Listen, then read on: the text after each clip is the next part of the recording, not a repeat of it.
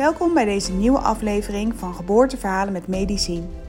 Ik ben Sineke en ik werk als verloskundearts in het ziekenhuis. Mijn missie is een positieve bevalervaring voor elke vrouw. Dat hoop ik te bereiken door je eerlijke en echte verhalen te laten horen in deze podcast, maar ook door mijn geboortecursus en mijn mini-cursus Grandioos Geboorteplan, waar je nu direct mee kan starten. Voor maar 10 euro geef ik je een prachtig werkboek en korte video's om aan de slag te gaan met jouw ideale plan, maar ook met een plan B. Kijk gauw op www.medicine.nl slash grandioos geboorteplan.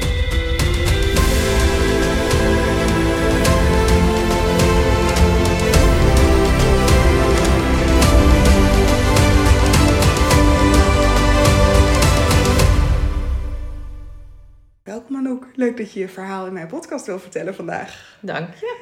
Heel leuk om te doen. Wil je je even voorstellen? Ja, ik ben Anouk, ik ben 31 en ik woon samen met mijn partner en inmiddels eh een zoontje van zes maanden. Ehm, en ik eh, ben in het dagelijks leven zelf verloskundige. Ik werk in het ziekenhuis. En eh, ik ben uiteindelijk in het ziekenhuis bevallen eh, waar ik ook werk, bij een vriendinnetje. Ja, want dat is ook hoe wij elkaar kennen. We werken nu niet meer in hetzelfde ziekenhuis, maar een aantal Nee. jaar geleden wel. En nu eh, via Instagram, ja, hoe niet, raakten we weer met elkaar in contact. Ja, Ja. hey, hoe was het om zwanger te worden? Ehm, nou, wel heel bijzonder. Dit was eh, voor mij de tweede zwangerschap Mhm. uiteindelijk. Ik heb ehm, eh, in hetzelfde jaar in januari een miskraam toen gehad. Toen zat het niet per se in de planning, eh, maar kwam het onverwacht en vond het wel gelijk heel leuk. Eh, en toen is het helaas met vijf, zes weken eh, misgegaan. Wat ook wel heel verdrietig was. En ehm, ik ben zelf eh, bekend met PCOS, kiestes op mijn eierstokken. Dus ik dacht dat het zwanger raken niet zo, of best wel lastig zou gaan. Dus dat was wel bijzonder dat het gelukt was, wat dat betreft. Ehm, en toen hebben we drie maanden later nog een keer geprobeerd. En heb ik wel ovulatietesten ook gebruikt om eens te kijken van... joh, wat doet mijn cyclus eigenlijk? Want had je een regelmatige cyclus of juist niet? Mm, In de beginjaren dat ik ongesteld was niet. Eh, maar de laatste, nou zeg vier, vijf jaar wel. eh, gebruikte ik Mhm. geen anticonceptie. Gewoon eh, natuurlijk, zeg maar. Ja. Ehm, en toen, die cyclus vond ik ook mijn ijsprong. En toen was het eigenlijk in één keer raak. En toen ging het gelukkig wel goed. ja, dat is eigenlijk uiteindelijk dan, nou ja, eh, heel verdrietig van de miskraam, maar daarna heel snel zwanger. ja, ja, eigenlijk Ja. binnen twee, drie maanden. Ja, Ja, tof. Ja. Ja. ja. ja, dus dat was best wel heel bijzonder. En was het ook, nou ja, die miskraam die je vertelde al, dat was niet helemaal gepland. Maakte dat wel dat je daarna dacht, nou, maar dan willen we er nu wel echt voor gaan? Ja, zeker wel. Wel ook eh, van hè, we proberen het 1, 2 cyclus. En als het dan ehm, hè, met het vangen van die ijsprong niet lukt, dan gaan we gewoon na de zomer of begin dat jaar daarna echt heel bewust kijken of er toch meer hulp nodig is. Nou, Mhm. dat bleek gelukkig allemaal niet nodig, maar toen waren we er wel echt een stuk bewuster mee bezig. En was Ja. het wel echt in die zin gewenst en ook gepland eigenlijk. Ja, ja, ja je Ja. hoort het wel eens natuurlijk vaker dat mensen onverwacht zwanger worden en dat ze dan daarna juist denken, oh, maar dat was eigenlijk, zo moest het gewoon zijn. Ja. ja. ja, Ja. eigenlijk wel. ja. Ja. Hoe was je zwangerschap? Nou, in het begin vo- vond ik het best wel heel spannend. Ik heb echt Ja. wel meerdere weken, meerdere keren per dag dat je dan naar de wc gaat om te plassen en denkt, oh het Als komt er niet weer bloedverlies. Oh ja, dat Dus- hele onbevangen is er dan direct af door die Ja. eerdere miskraam. Ja, dat was echt wel weg in het begin. Mhm. Ehm, ik merkte wel zo richting de termijn echo eh, bij 11, 12 weken. Dat ik toen een beetje los kon laten. Omdat ik nou, gewoon ook wist zeg maar, dat de kans op een miskraam dan Veel niet nul was. Maar hè, veel kleiner was. Dat ik dacht, ja, ik moet en mag er Mhm. nu misschien ook wel van uitgaan dat, Dat het het gewoon goed zit. goed Ja. zit. Eh, dus dat was wel echt eh, het moment waarop dat omsloeg, gelukkig naar ook echt meer Mhm. genieten. En eh, ik heb eigenlijk tot 26 weken best wel een hele goede zwangerschap ge- eh, gehad. We hadden een 13 weken echo gedaan. Ook de NIP-test om te kijken naar uh, bepaalde chromosomen en syndromen. Dat was allemaal goed. Um, 20 weken echo was ook goed. En ik kon natuurlijk ook bij collega's af en toe even spieken met de echo. Uh, als ik gewoon leuk wilde kijken. Was je aan het werk, dan zou je even spieken. Ja, en sommige collega's die de echo-opleiding deden, die wilden dan ook wel even kijken. Dus dat was gewoon heel leuk. Alleen vanaf 26 weken um, voelde ik onze zoon eigenlijk steeds minder bewegen. Dat is nog wel een beetje een termijn, 26 weken, waarop dat ook nog wel mag. Uh, maar dat werd eigenlijk steeds minder. Terwijl we ook met de echo's zagen dat hij echt mijn hele buik doorging. Van hè, met het hoofdje naar beneden tot het hoofdje omhoog tot dwars. Hij lag alle kanten op, maar ja. ik voelde dat niet. Oh, wat lastig zeg. Ja, ja, dus dat was wel echt heel moeilijk. En ook wel met collega's over gehad, ja, dat is toch hetgene waaraan je moet ophangen. Hè? Of het dan wel of niet goed met je uh, kind gaat. Maar dat, ja, dat wist ik dan ook niet zo goed. Uh, dus toen ben ik vanaf een week of dertig overgenomen door eigen ziekenhuis. Dus en, van de verloskundige naar het ziekenhuis, omdat je ja. dat babytje gewoon niet zo goed voelde nee. als je zou willen. Ja. Nee. En vanaf 34 weken heb ik toen in de thuismonitoring gezeten. Wat betekende dat ik een ja, uh, apparaat mee had naar huis dat hartfilmpjes kon maken. En die kon ik dan zelf aanleggen. Uh, en dat was in het begin drie keer per week, maar dat werd daar snel bijna dagelijks, omdat ik het gewoon niet, uh, niet goed voelde. En ondanks dat bleven gelukkig al die hartfilmpjes wel goed en de echo's die gemaakt zijn ook. Wat deed dat met je dat je het niet voelde? Uh, ik voelde me er ongelooflijk onzeker door. Ook wel, ja, omdat ik dacht, ja, dit is toch hetgene wat ik zou moeten voelen. En daaraan kunnen controleren of het nou goed of niet goed met mijn baby gaat. Maar ik voelde het gewoon echt niet. Ja, misschien één, twee keer per dag een schopje. Maar dat was het ook echt. Ja, frustrerend lijkt me dat ja. zeg. Ja. ja, terwijl mijn placenta zat aan de achterkant. Hè, dus dat zat er niet als een soort van kussentje tussen. Waardoor ik het minder uh, uh, goed voelde. Het was echt heel gek. Waardoor dat ja, zo was. En op een gegeven moment, was ik bijna, ja, was ik 37 weken, dat was op een zondag. En toen had ik ook langzamerhand in die laatste twee, drie weken wat hogere bloeddruk ontwikkeld. Waarvoor ik extra op controle moest komen. En toen zat ik eigenlijk smiddags op de bank en toen zei mijn partner op een gegeven moment van... joh, wat is er met jou gebeurd? Je hebt echt een heel opgeblazen hoofd gekregen. En een paar uur tijd liep ik eigenlijk helemaal vol met vocht, zeg maar. Dat ging bij jou natuurlijk al wel een belletje rinkelen. Ja, en toen dacht ik, hmm, ik had al een bloeddrukmeter van het ziekenhuis mee. Dus ik denk, ik zal mijn bloeddruk eens even meten. En die was ook hoog. Dus toen dacht ik, ja. Hmm. Dus uh, toen heb ik uiteindelijk toch maar s'avonds gebeld van... joh, uh, ik heb echt wel een hoge bloeddruk. Ik voel me niet lekker. Ik hou enorm veel vocht vast de laatste paar uur. Ik weet het niet zo goed. Of ik wist het misschien eigenlijk stiekem wel, maar ik dacht... Hmm. Dat is ook altijd het ingewikkelde, denk ik. Dat als je zelf in dit vak zit dat het is, je kunt bijna niet objectief naar jezelf kijken. Zo werkt het gewoon niet. En het is ook heel goed. Dus ja, ik zeg ook altijd: je moet niet je eigen dokter of je eigen verloskundige zijn, want dat werkt niet. Nee. Dan werk je hier ook in. ja. Nee, en ik wist natuurlijk ook wel dons goed wat aan de hand was. Maar ik had gebeld en zei: Ja, je moet toch maar komen. En dan gaan we even je bloed en je urine controleren. En weer even een hartfilmpje maken. En toen zei ik al tegen mijn partner: Neem alles maar mee, want we komen niet meer thuis zonder baby. Nou, dat hartfilmpje was opnieuw wel weer goed. En toen hadden ze mijn bloed gecontroleerd. En dat vriendinnetje die uiteindelijk mijn bevalling heeft ook begeleid. Die had toevallig toen dienst. En die kwam terug met de uitslag van dat bloed. En die zei van ja, dat is goed. En toen zei ik eigenlijk bijna een beetje nou niet teleurgesteld, maar wel van, huh, hoe kan dat? Ik voel me zo niet lekker en het is toch goed. En, uh, maar ik zei, wat heeft die urine dan gedaan? En ze zei, oh ja, oh ja, nee, dat was nog niet bekend. En ik zat zelf ook al uh, in de app, zeg maar, voor het ziekenhuis te kijken van, wat is die wat uitslag nou? Nou ja, en boven de 50 heb je dan een zwangerschapsvergiftiging. En bij mij was die bijna 300. Dus toen die ja. uitslag bekend werd, dacht ik, ja, zie je wel, er is toch iets aan de hand. Ja, ja want het is dus, de aandoening waar we het over hebben is preeclampsie, oftewel ja. zwangerschapsvergiftiging. Ja. En die diagnose kun je eigenlijk stellen op basis van dus de combinatie van de hoge bloeddruk en het feit dat er te veel eiwit in je urine zat. En dat was dus inderdaad aan de hand. Ja. Soms zie je ook afwijkingen in het bloed, in stolling of bij ja. je lever, maar dat was dus gelukkig niet aan de hand. Nee, dat is helemaal niet geweest ook. Uh, nee. Dat is natuurlijk verder vervolgd, maar dat is gelukkig altijd goed gebleven. Ja. Ja. En toen was je 37 weken zwanger? Precies dat? 37 weken. Ja, Ja, op de dag af. Ja. is ergens ook wel fijn, want nou ja, wij weten natuurlijk met elkaar dat de beste behandeling is om het kindje geboren te laten worden. We kunnen soms wel wat symptoombestrijding doen met elkaar, maar ja. uiteindelijk moet je gaan bevallen. En dan lijkt het me ook wel fijn dat je denkt, nou, we zijn in elk geval die 37 weken hebben we gehaald. Ja. het was, eh, hoe gek het ook klinkt, ook met hè, dat laatste stuk dat ik hem gewoon niet goed voelde bewegen, was het ook wel een soort zegen dat ik dacht, ja, nu gaat hij in ieder geval komen. En ik, Ja. ik was ook wel ergens bang dat ik nog zieker werd.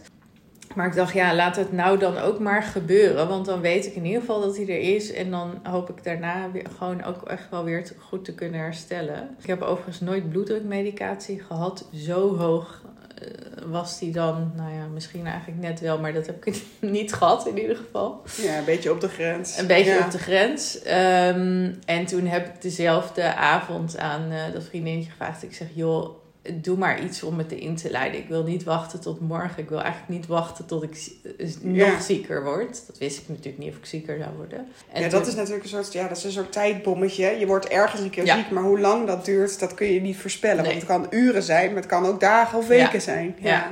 Ja, dus toen eh, heeft ze diezelfde avond. Ik had volgens mij wel een beetje ontsluiting, iets van 1 centimeter of zo, maar ook echt nog wel een baarmoedermond die flink lang was en nog niet echt week en zacht. Dus toen zou ze eigenlijk een soort katheter plaatsen, ballonkatheter.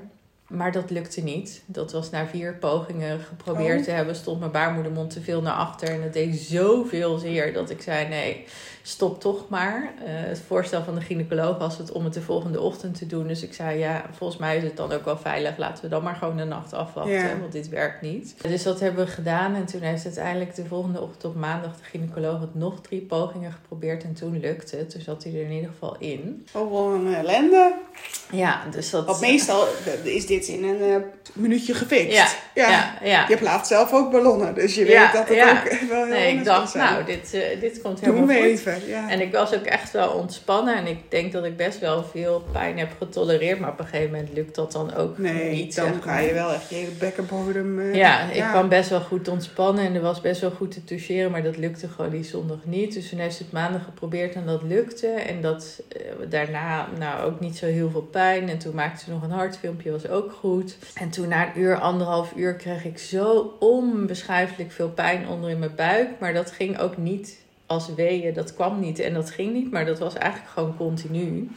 Dat ik op een gegeven moment ook mijn collega heb gebeld. Ik zeg, ik weet het niet hoor. Maar ik zeg altijd tegen die vrouwen met een ballonnetje. Nou, het valt wel mee. Maar ik vind het eigenlijk helemaal niet zo meevallen. Het deed echt wel eh, flink zeer. En toen heb ik op een gegeven moment na een paar uur gezegd van... joh, dit, dit, trek ik niet. Maar ik wist ook wel dat er niet echt iets van pijnstilling eh, mogelijk was. En toen hebben ze hem er uiteindelijk eh, toch nog een keer gekeken of die goed zat. En dat was wel het geval, maar toen hebben ze hem eruit gehaald. En toen was eigenlijk alle pijn weer, eh, weer weg. Nou is het wel zo dat ik door pijn eigenlijk een beetje herkende van ooit dat ik een spiraaltje heb gehad. Die is uiteindelijk ook na vijf dagen verwijderd. Dus waarschijnlijk reageert mijn baarmoeder of baarmoederbond Het zit gewoon ergens, een soort zenuwprikkeling. Ja. ja, eh, denk ik. En toen hebben ze in ieder geval eruit gehaald. En toen ging op een gegeven moment die pijn weer weg. En toen hebben ze besloten om die dag niks meer te doen uiteindelijk. Er was iets meer ontsluiting gekomen. Krap 2 centimeter geloof ik. En toen wilden ze de volgende dag eh, het met tabletjes proberen. In de hoop dat ik daar buikpijn van zou krijgen. Hè? Harde buiken, weeën. ja. Die heb ik drie keer gehad. Maar dat ehm, reageerde mijn lijf niet zo op. Na de tweede keer dacht ik, oh, ik zie wat hobbeltjes op het hartfilmpje. Misschien zijn dat weeën, maar dat was niet zo.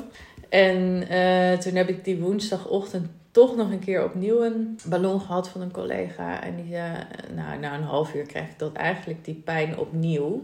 En toen heb ik ook naar mijn partner geschreeuwd. Ik zat op de toilet van, geef maar zo'n spuit aan. Ik trek dat ballonnetje leeg. Ik haal hem er En zelf ik wel hem er zelf wel uit. Dus ik had uiteindelijk zo'n ballonnetje wordt gevuld met 50 milliliter water. Of 30 of 60. Of 30 of Verschilt een 60. beetje Maar in per ieder geval bij mij ja. inderdaad 50. En ik dacht, oh ja, ik weet ook wel dat wij in het ziekenhuis soms 30 doen. Bij mensen die dan allergisch zijn voor eh, latex. Die krijgen een ander soort eh katheter. Die kan dan maar met 30. Dus toen had ik er 20 milliliter zelf uitgehaald. En toen dacht ik, oké, als ik dit even kan volhouden, doet het in ieder geval misschien iets. Toen trok die eh, pijn weg. En uh, toen heb ik nog anderhalf uur geslapen. En toen was het denk ik half twee middags of zo. En toen moest ik opnieuw plassen. En toen viel die ballon eruit. Uit zichzelf. En toen uh, heeft mijn collega opnieuw beoordeeld. En toen had ik in ieder geval voldoende ontsluiting om mijn vliezen te kunnen breken. Dus, dus maar je was drie dagen verder, joh. Ja. Van zondagavond naar woensdagmiddag hebben we het nu over, toch? Ja. Ja. Ja.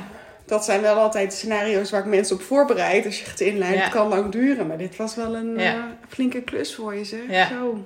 Ja. En ik had eigenlijk gehoopt, omdat mijn lijf toch hè, wat ziek was, dat die, dat die Soms gaat het dan makkelijker. Ja, door het manipuleren dacht van nou, laten we dan maar gaan. Maar dat deed mijn lijf helaas niet. Dan is het ook nog wel een beetje vroeg. Dan 37 weken soms toch ook dat de rijpheid van je lijf. Ja. ja, het was er waarschijnlijk toch nog niet helemaal klaar voor wat dat betreft. Nee, en toen wilden ze, um, was er geen plek op de verloskamers op dat moment. En ik wilde niet helemaal aan het einde van de dag ingeleid worden. Want dan dacht ik, dan breek ze mijn vliezen en dan ga ik de nacht in. Dan slaap ik sowieso niet. En dan heb ik liever dat ze het gewoon die donderdagochtend dan doen. Want dan heb ik grotere kans om in ieder geval min of meer in daytime te bevallen. Ja, en als dan je bloeddruk nog stabiel is en je hebt die ruimte, dan heeft dat denk ik ook, nou tenminste, dat heeft ook vaak voor ons als zorgverleners natuurlijk de voorkeur dat je gewoon uh, op een andere manier de bevalling in kan. Dat was in ieder geval zo. Het, was, uh, het, het, bloed was niet meer afwijkend uh, dan eerder, of dat was niet afwijkend. De bloeddruk was niet enorm veel hoger geworden, dus dat kon wat dat betreft ook veilig. Ja, dus toen zijn uiteindelijk die donderdagochtend mijn vliezen gebroken. maar dat heeft dus een aantal dagen geduurd. Ja. ja. Maar toen ging je bevallen. Ja. Ja. Dat vond ik wel heel spannend. Maar ik weet wel dat mijn moeder zei van... Oh, dat moment waarop die vliezen gebroken werden, vond ik zo heerlijk.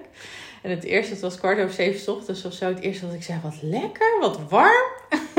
En het was ook wel een beetje dat de druk denk van mijn buik af was. Maar dat vond ik echt... En ik had toen nog geen weeën. Dus wat dat betreft zat ik er toen echt prima uh, nog bij. Maar ik vond het echt een moment dat ik dacht... Oh ja, nu gaat het ook beginnen. Ik vond het heel spannend. Maar aan de andere kant dacht ik... Ja, ik heb al zoveel mensen zijn me voorgegaan. En weet je... Dat... Wat had je nog iets extra's aan voorbereiding gedaan? Of misschien met je partner samen? Ja. Vond...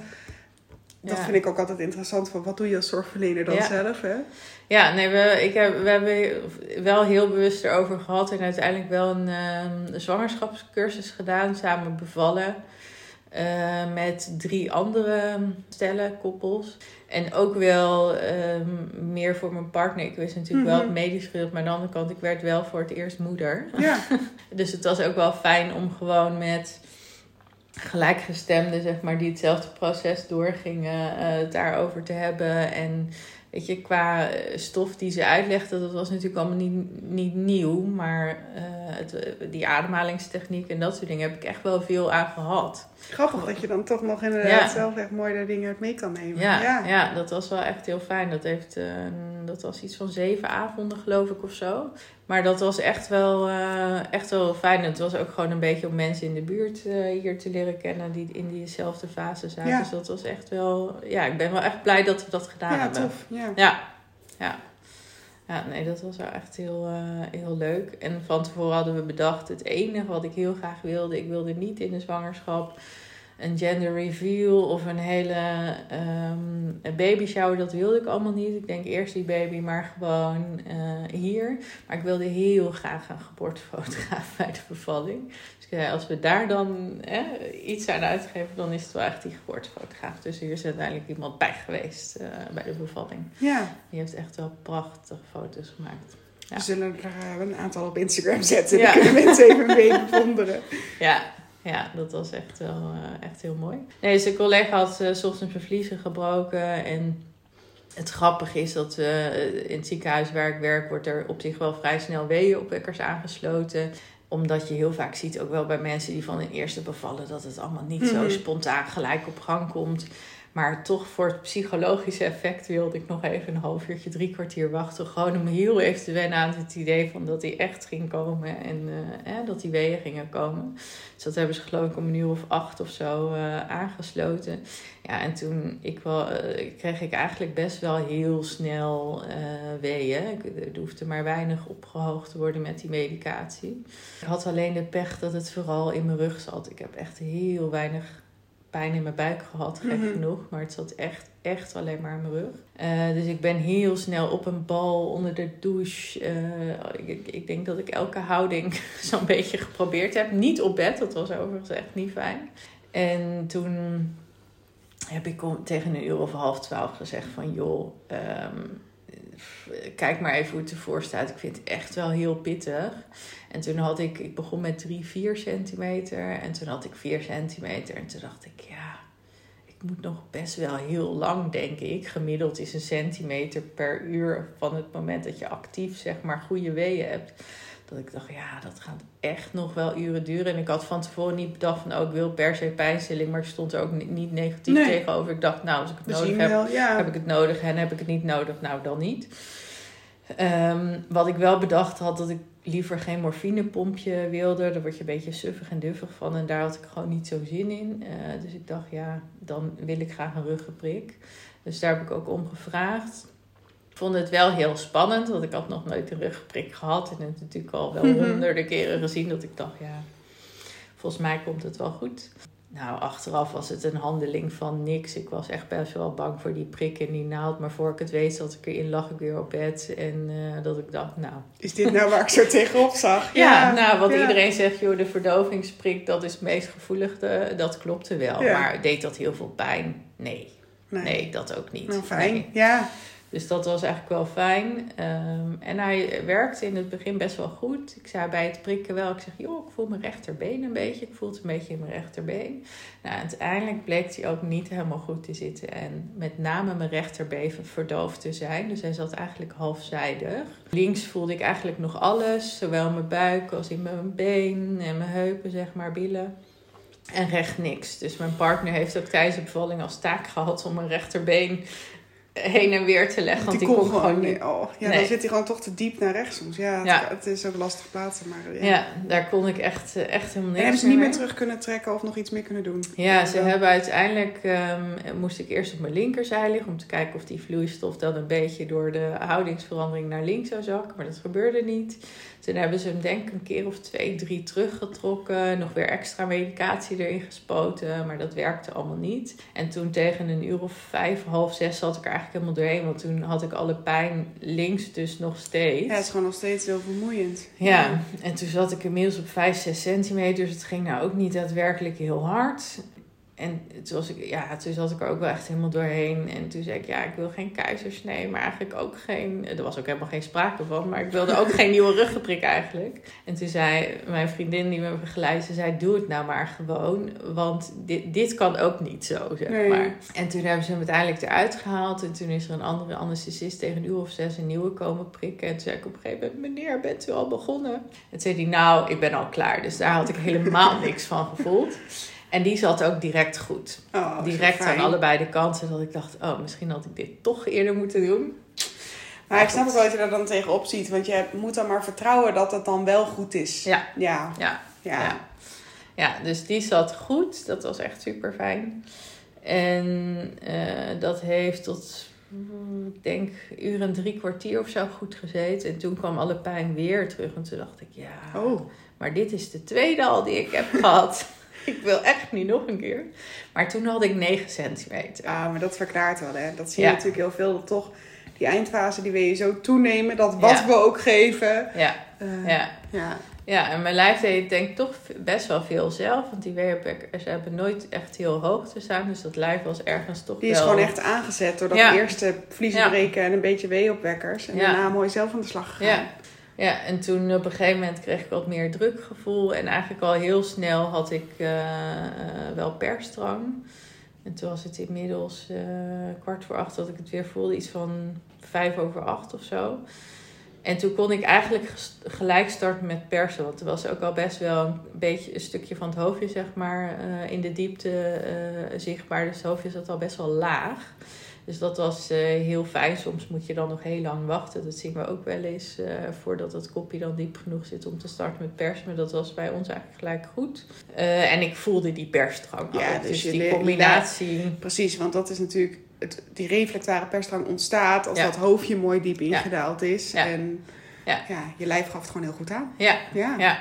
En toen eh, begon ik met persen en ik dacht ook, oh ja, nu komt inderdaad die fase dat vrouwen altijd zeggen, fijn dat ik iets mag doen, want nu komt de baby.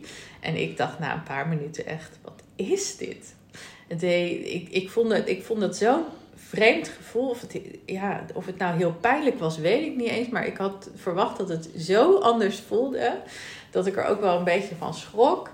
En, maar ik dacht, ja, ik had ook niet echt een andere keus. Want mijn lijf deed het gewoon. Dus het kon ook niet meer gestopt worden in die zin. Nee, dan kun je het echt niet meer tegenhouden. Nee. Nee, dus er was ook geen andere weg eh, eh, naar beneden, zeg maar. En toen op een gegeven moment zei ik na tien minuten kwartier tegen eh, die vriendin dan... Ik zeg, joh, ik kan dit niet. Dit doet, ik, ik, help, niet, het klopt niet. Ik kan het niet. Ik zeg, bel alsjeblieft de gynaecoloog die dienst heeft.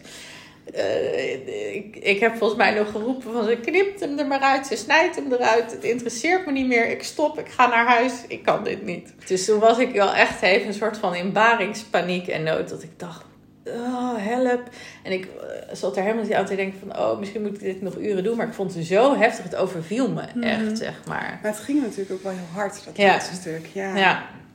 Nou, en uiteindelijk, eh, toen zei die collega ook... Ja, maar je weet ook dat die gynaecoloog niks gaat doen... want het gaat gewoon heel goed en de baby doet het goed. Ik zeg, het interesseert me niet. nou, en toen was het uiteindelijk dus gekomen dat ik achteraf dacht ook van... oh, moet ze wel niet gedacht hebben. Maar toen zij die kamer binnenkwam...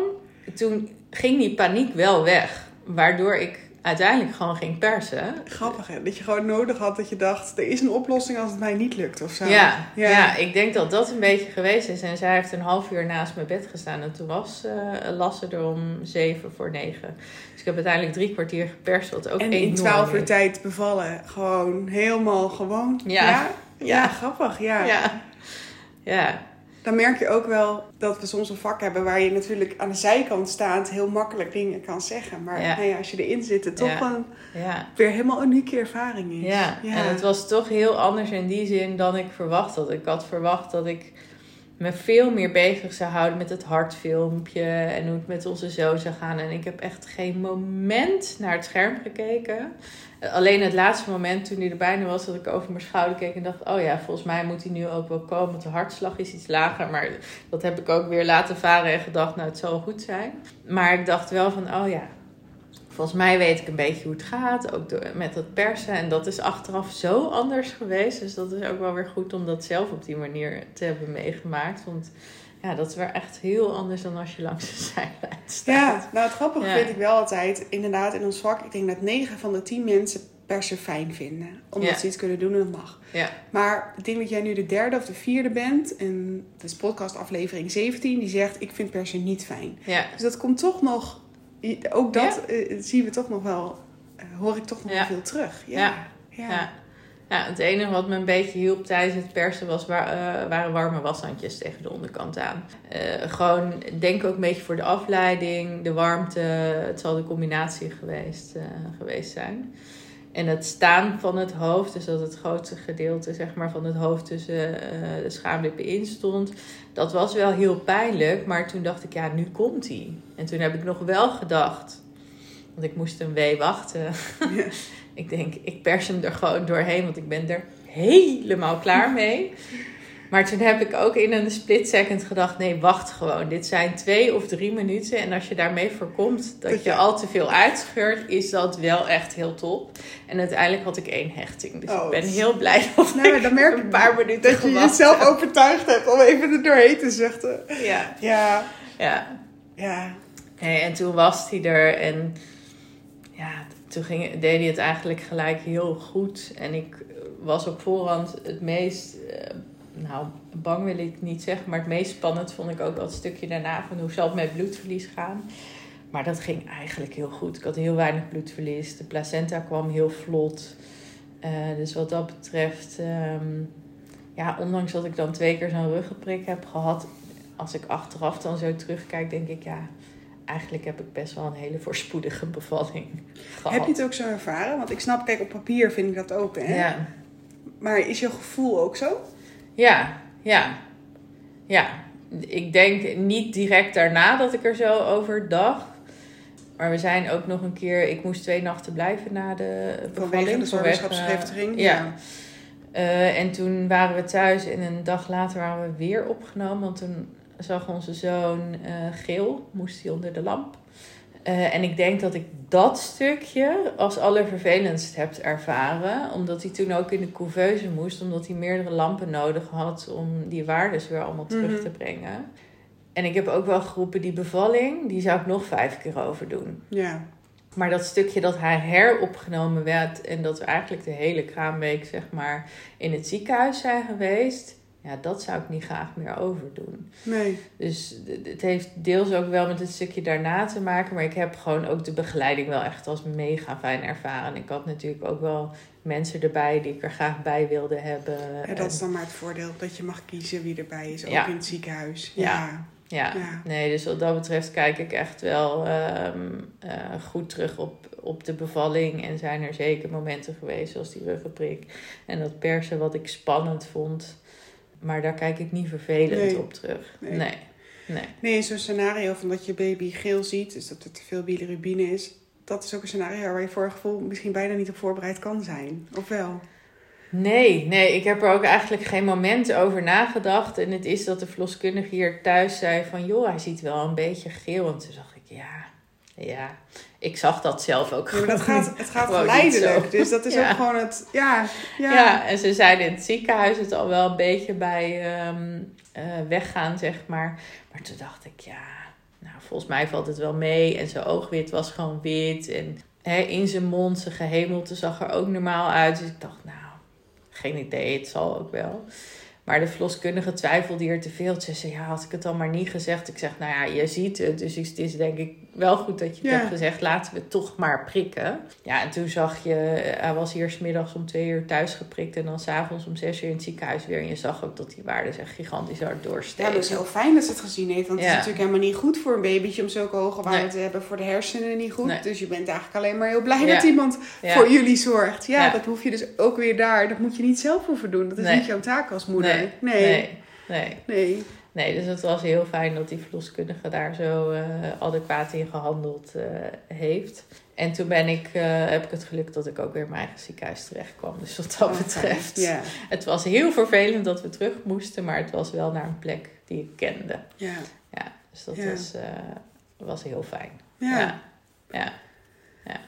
Ik vraag aan het eind van elke podcast: wat zou je vrouwen meegeven die nu zwanger zijn? In Mhm. voorbereiding op een bevalling of misschien voor daarna? Nou, ik denk dat het zeker eh, goed is om, je hè, voor te bereiden op de bevalling ehm, met een bepaald soort cursus die bij je past. Er wordt natuurlijk van alles aangeboden, hè, van yoga tot gewoon. Tot een cursus beter in verwachting Ja. bij mij. Ja, ja. ja, bij wijze van. Ja. Nee, je hebt, het is zoveel, maar wel iets doen. Ja, dat Ja, ook en gewoon iets wat bij je past, Ja, zeg maar. cursus, ja. Hè, de, de- de- maakt in die zin dan misschien ook niet zo heel veel uit wat, maar gewoon wel echt iets wat bij je past. Maar ik denk dat het ook wel belangrijk is, en ik heb daar misschien ook wel wat in gemist, of daar gewoon niet zoveel over gelezen of over nagedacht. Vooral ook als je bevallen bent. Ik vond die eerste paar weken en maanden ook echt wel heel heftig. En eh, ja, je bent echt wel aan het ontzwangeren. Je hebt chronisch slaaptekort. Ehm, je baby moet om de drie uur eten. Nou hadden wij, eh denk niet zo'n hele eh, moeilijke baby, zeg maar. Uiteindelijk wel eentje met een koemelkallergie, dus moesten over op andere voeding. Maar ik denk dat het ook wel goed is om hè, je in te lezen op die tijd daarna ook wel. Want Ja. het is niet zo dat het afgelopen is, zeg maar, als je bevallen bent. Dan Nee, begint het, dan zeg begint maar, pas. Ja. Ehm, hè, dus het is denk ik wel belangrijk om je van tevoren ehm, gewoon goed voor te bereiden. Van joh, hoe wil ik bevallen? Waar wil ik bevallen? Hoe wil ik het doen? Zet het op papier. Het, en je kan natuurlijk een heel eh, plan hebben, maar wel goed realiseren dat het ook anders kan lopen. Dus je, dat je meerdere scenario's zeg maar, eh, eh, kan denken wat dat betreft. Ik denk dat dat heel goed is.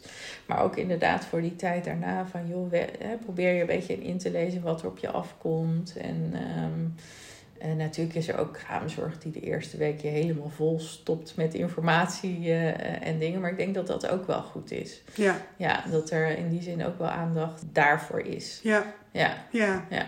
Dat, dat vind ik ook wel Nou, mooie tip. Ja, Ja. helemaal goed. Ja. Heb je nog aanvullingen verder?